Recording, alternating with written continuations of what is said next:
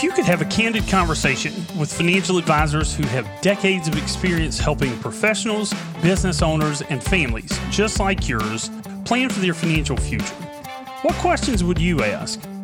I'm Chip Munn, financial advisor, author, host, and C E O of Signature Wealth Group. For decades, my partners and advisory teams have had the opportunity to answer the tough questions for hundreds of our clients. Now, we want to do the same for you. On the Signature Life Show, you'll hear answers to your burning and most perplexing finance, investing, and retirement questions from our Chief Investment Officer, Senior Wealth Advisors, Certified Financial Planners, and more. We aren't just financial advisors. We're parents, children, community leaders, and entrepreneurs with a passion for helping empower our clients to live life intentionally, what we call a signature life. John Tate, what's up, man? Chip Munn, it is Friday. That means I get to hang out with you for a little bit, and we get to record our podcast. It's very exciting. Yeah, as we say around my house, how does it get any better than this? You know, so it doesn't. I don't know how it could. Yeah, it's interesting. I don't know about you and what you've had to do today prior to now, but I read, because this is what we're talking about, I read that the average American adult makes thirty-five thousand decisions a day. How many of you made so far today, Tate? I mean, I'm guessing that's counting the ones like thinking about taking steps to get out of bed and, you know, make the bed and do all those things. I mean, I, f- I feel like I'm at least a quarter of the way there. Well, I didn't read deep enough to figure out exactly the methodology, but it seemed like a right number. There's just a lot of little micro things that we have to think about, or maybe we don't think about, but we just decide on. And so today we wanted to talk about kind of the process for making decisions and hopefully, right, making good decisions. We all want to make decisions that are going to impact our lives in a positive way and not the opposite. And so coming up with kind of an understanding of why we make the decisions that we make and, and how that affects not only our lives, but the lives of the people around us, including family members or clients in our case, or, or things like that. I mean, right now, I feel like with what the market is doing so far in twenty twenty-two, our clients are looking to us to make decisions for them and in their best interests, you know, all the time. And maybe last year they understood that we were making these kinds of decisions, but I think this year, and didn't really pay much attention to it, but I think this year everybody is focused on the decisions that we're making for them. And it's always good to be able to talk about that. But I can think back to a point in my life where I was living in New Bern. I still thought I wanted to be a teacher. I was going to get my master's degree at E C U. And there was a decision made there that I was no longer going to do any of those things, that I was going to apply for a job at the Raymond James home office in Tampa. After getting that job, I was going to move to a city where I didn't know anybody and kind of start afresh. And that decision, that change of what I wanted to do with the rest of my life, led me to where I am today, but it also led me to meeting my wife. It led to us having our son, which is kind of like a little miracle, because had Kristen and I never met, we would have had kids, but they wouldn't have been Turner. So at any rate, you go back to those decisions, and it's always interesting to try and sometimes go back and dissect all the things that led up to that actual decision and how important that was at the time, because going forward, you don't really know. I think it's only the benefit of hindsight when you look back and you can say, this was something I did, but you always want to take and kind of learn the good and the bad about those types of decisions, and hopefully use that same scenario to make more decisions each and every day. I don't know if you feel the same way or not, or think about that. Well, I understand. I read something one time a long time ago about a psychological thing called decision fatigue. Are you familiar with that? I've heard of it. I've probably experienced it as well. Well, it's the notion that because of all these decisions that we make, that over time, and we'll just use an example for a day, over the course of a day, because of the number of decisions that we make, our ability to make good decisions can easily decrease, because we're just tired. We've thought about so many things. In fact, I read recently that President Obama used to wear the same color suit every day because it was one last decision that he made. It's the reason that Zuckerberg kind of wears the same thing. Steve Jobs and the black turtleneck is to reduce decision fatigue. And particularly, most recently, at least for me, during COVID, when we had so much information coming at us all the time, and because we were so active with clients and making sure that we were all making good decisions, I really went into that same kind of mode where I wore not the same shirt every day, but the same color shirt every day. I ordered like eight black shirts. Yeah, so they just didn't have to think about it. But a big focus for me is doing the next right thing. And I think that especially, and, and we're in another period of time, certainly not like COVID, but we're in another period of time where there are a ton of inputs coming at us right now, whether that's inflation or war, or I mean, the headline news at times, if you pay a lot of attention to it, can be staggering.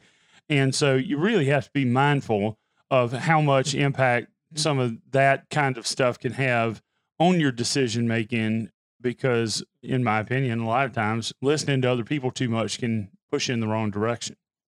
Yeah. And I can tell you exactly when I reach that point of decision fatigue on a daily basis. And it is at the point where Kristen asks me, what do you want to do for dinner? At that point, I, I mean, of the day, I think we both, and it, it's not just me, it's her as well, but we'll both sit there. And I don't know. I don't know. And it'll take us probably forty-five minutes to decide what we want to do for dinner, because neither one of us wants to make that decision. And that's really, if you think about it, the last kind of major decision of the day. I mean, you have your routines after dinner's done of getting ready for bed and all that stuff, but that decision always kills me. Well, John, I think that it's important. Everybody, either by default or by design, has a process that they use for making decisions. When you are sitting down with a client, or even in your daily life, right? Because in a way, how we do anything is how we do everything. I think that's important. What do you consider? Do you have a process for how you make decisions, and what is that for you? Like you said, it's probably different for every person, but when I look at a decision with a client, I mean, a decision in and of itself is an act of power. If you are making a decision for someone or for yourself, it's because you have the ability to do so. Certainly, if somebody else is making a decision for you, they're the one with the power, kind of an employer-employee situation or something like that. But in our position, our clients have placed us in that position of power because of not only the trust that they place in us, but the experience that we have in what we do, how long we've done it, you know, our intuition, the ability to make that next right decision, like you said. And they also look at kind of our body of work, all the decisions, all the inputs that have gone up to this point in time to make that next good decision. And our clients in the beginning, if they're trusting us to do something, it's because they believe we are going to act in their best interest. And things around us are changing all the time. We have to adapt our decision-making answers, the, you know, the choices that we make based on the activities that are going on around us. But it always goes back to, if our clients are going to trust us to make that decision for them in that position of power, they need to understand that it's going to be in their best interest. And that's how we start. That's how we continue. That's how we finish. You know, my process, starting with where I began at Raymond James in the equity research department, we can count our experience by recessions. So I've had the recession of, you know, one, two, and three, the very first tech bubble bursting. I opened up my Leland practice just in time for the financial recession. We had the small, tiny recession of COVID. And not that we're going into a recession, but this is certainly a time of difficulty that makes people ask the question.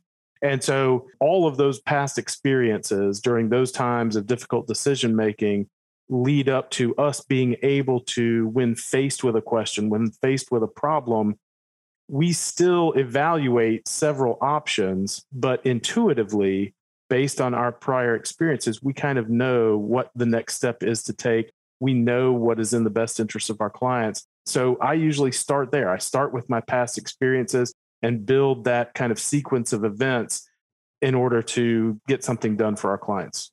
What does your process look like? Well, it's interesting because you mentioned recessions. I went back and looked a couple of years ago at how many election cycles I'd been through. Yeah. And at the time it was five. I looked over the last few days because everybody's talking about bear market, bear market. For me, that's at least five. But again, I agree with you. A, a lot of it ends up being leaning on prior experience. But for me, there are a couple of things that I try to do. First is I'm really serious about limiting the number of inputs that I have, particularly when I am focused on making big decisions for myself or other people, because there's a lot of noise out there. Yeah, again, I don't watch the news. I get my news slowly and intentionally. So limiting my inputs. The next thing is to focus on the goal. So, I mean, everything for me, whether it's a minor decision at home or building out a signature life plan, is what are we actually trying to do? Because what I find is a lot of times it's easy to make a bunch of random decisions that don't take you in the right direction. The third step for me is to break it into pieces, because a lot of times we can get overwhelmed. You know, COVID, again, as an example, one of the things that I did with clients during that period of time was I encouraged them to focus on the fact that they had been through this before if they broke it into pieces. So we had all been worried about illness for ourselves or somebody else. We had all felt some isolation. We had all had some financial concerns and had come through those just fine. Again, lean on your own experience. This isn't just us as advisors. This is a very personal thing. To make good decisions, leaning on your personal experience, sometimes it really helps to break a situation down into components. And again, for COVID, there were three major components all wrapped together at one time. But if you broke it into the individual components, we had all experienced those. And so it was easier to say, all right, well, the last time that I was worried about my finances, here are the things that I did, and here's what worked, and here's what made me feel better. Same with illness and, and that kind of thing. And so I think that that's a big part. And then again, John, for me, it's focusing on doing the next right thing. It doesn't have to be that old Rome wasn't built in a day. You're not going to go from point A to point B in one step. You have to define them both. But then first, you have to take that next right step. And it doesn't have to be big. It just has to be in the right direction. You know, I agree with that. And some ways that you can kind of articulate that, maybe write it down on paper, is to simply use a checklist. You know, you can start with these things, put them either in order. They don't have to be in order. They could be out of order, but whatever it takes to make a list, and you can kind of check them off as you go. I did this. I did that. I did this before. I know what to do here. And you can break that down, like you said, into smaller steps and then complete them one at a time. And at the end, you've completed the whole situation, or at least made yourself feel better about it. But yeah, I mean, breaking it down. And then beyond that, in order to do some of those things, you know, we always talk about communication as the key on this podcast. We've talked about that. We'll talk about it a little bit here because it is. But part of communicating these decisions and communicating our process is to first define purpose and intent. And I use that word intent today because you always talk about intention and making decisions that way, and purpose is part of that. And so the kind of checklist that we go through with our clients to communicate what we're doing to them is you identify the problem. Here's the one problem we're going to isolate. Here's our solution to that problem. Here's why we're going to go with that solution, either because of past experiences or what we're reading from those intentional news sources that you talked about. Here's some anticipated obstacles that might get in the way or change what we're doing, change part of the problem, change part of our solution, and then simply asking them for feedback. What do you think? Do you understand? That kind of thing. And because at the end of the day, our purpose is to make good decisions for our clients. What we need our clients to articulate to us is what is your purpose and intention, and make sure those two things are lined up together. So we're both working towards a common goal and not both working towards different goals and that kind of thing. But for our listeners, Chip, do you have one or two of your intentional news sources that you receive news from that you want to share, or do you want to keep those a secret? Mostly my wife. Yeah, I was joking with Trish this morning. I was telling her, I said, John and I are recording today, and we're talking about decisions and my decision process. And she said, well, if I understand it correctly, it's I think about things, I ask Trish, and then I change the decision I was going to make. Uh, and so all jokes aside, I think it's important, again, for me, do I have trustworthy news sources? I look at a lot of things. I'm one of these people. I'm not a media hater. Again, my wife spent twelve years in the media, but I prefer to get most of my information, John, out of magazines or books, and then to use that to make my own decisions. And, and the reason for that is most of the time, things that have been written a year ago or five years ago or a hundred years ago aren't mired in all of the conjecture that we deal with reading things on the internet every day. But I think it's important to have a few people that you trust that you can have conversations with. And for me, Trish is definitely one of those. You're one. And it makes a big difference. But I also think you mentioned purpose. One of the things that I say a lot is that it's important to know your purpose, create a plan, and trust the process. The process that we use for both planning and investments is built on, you know, our years of, in the case of our practice in Florence, fifty plus years of experience dating back to Scott's dad. But it doesn't matter. It's hard to make a good decision if you don't know. Yeah, I think it was Yogi Berra that says if you don't know where you're going, you might end up someplace else. And so I think there's a lot of truth to that. And so uh, really being clear about your priorities is the key first to making good decisions about just about anything, because you're going to be faced with, with roads that take you closer to or farther away every single day. And so, John, I thought it would be helpful for us just to mention a few of the kinds of decisions that recently we've been involved in.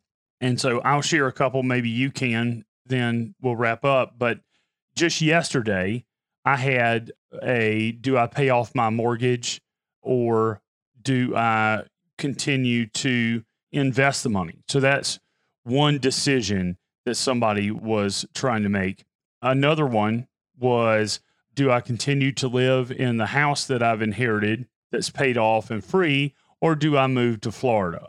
Again, it was part of a bigger conversation. Where do I decide to live now that I've retired? Am I going to move to Charleston? Am I going to stay here? Am I, you know, and so there are lots of decisions, and, and those few are just from yesterday. What are some of the key decisions that you see people trying to, I mean, obviously we both, because we deal with folks who are at or near retirement, deal with the, when do I retire and do I have enough? I mean, these are all questions that need decisions. What are some of the ones that you've worked with clients on recently?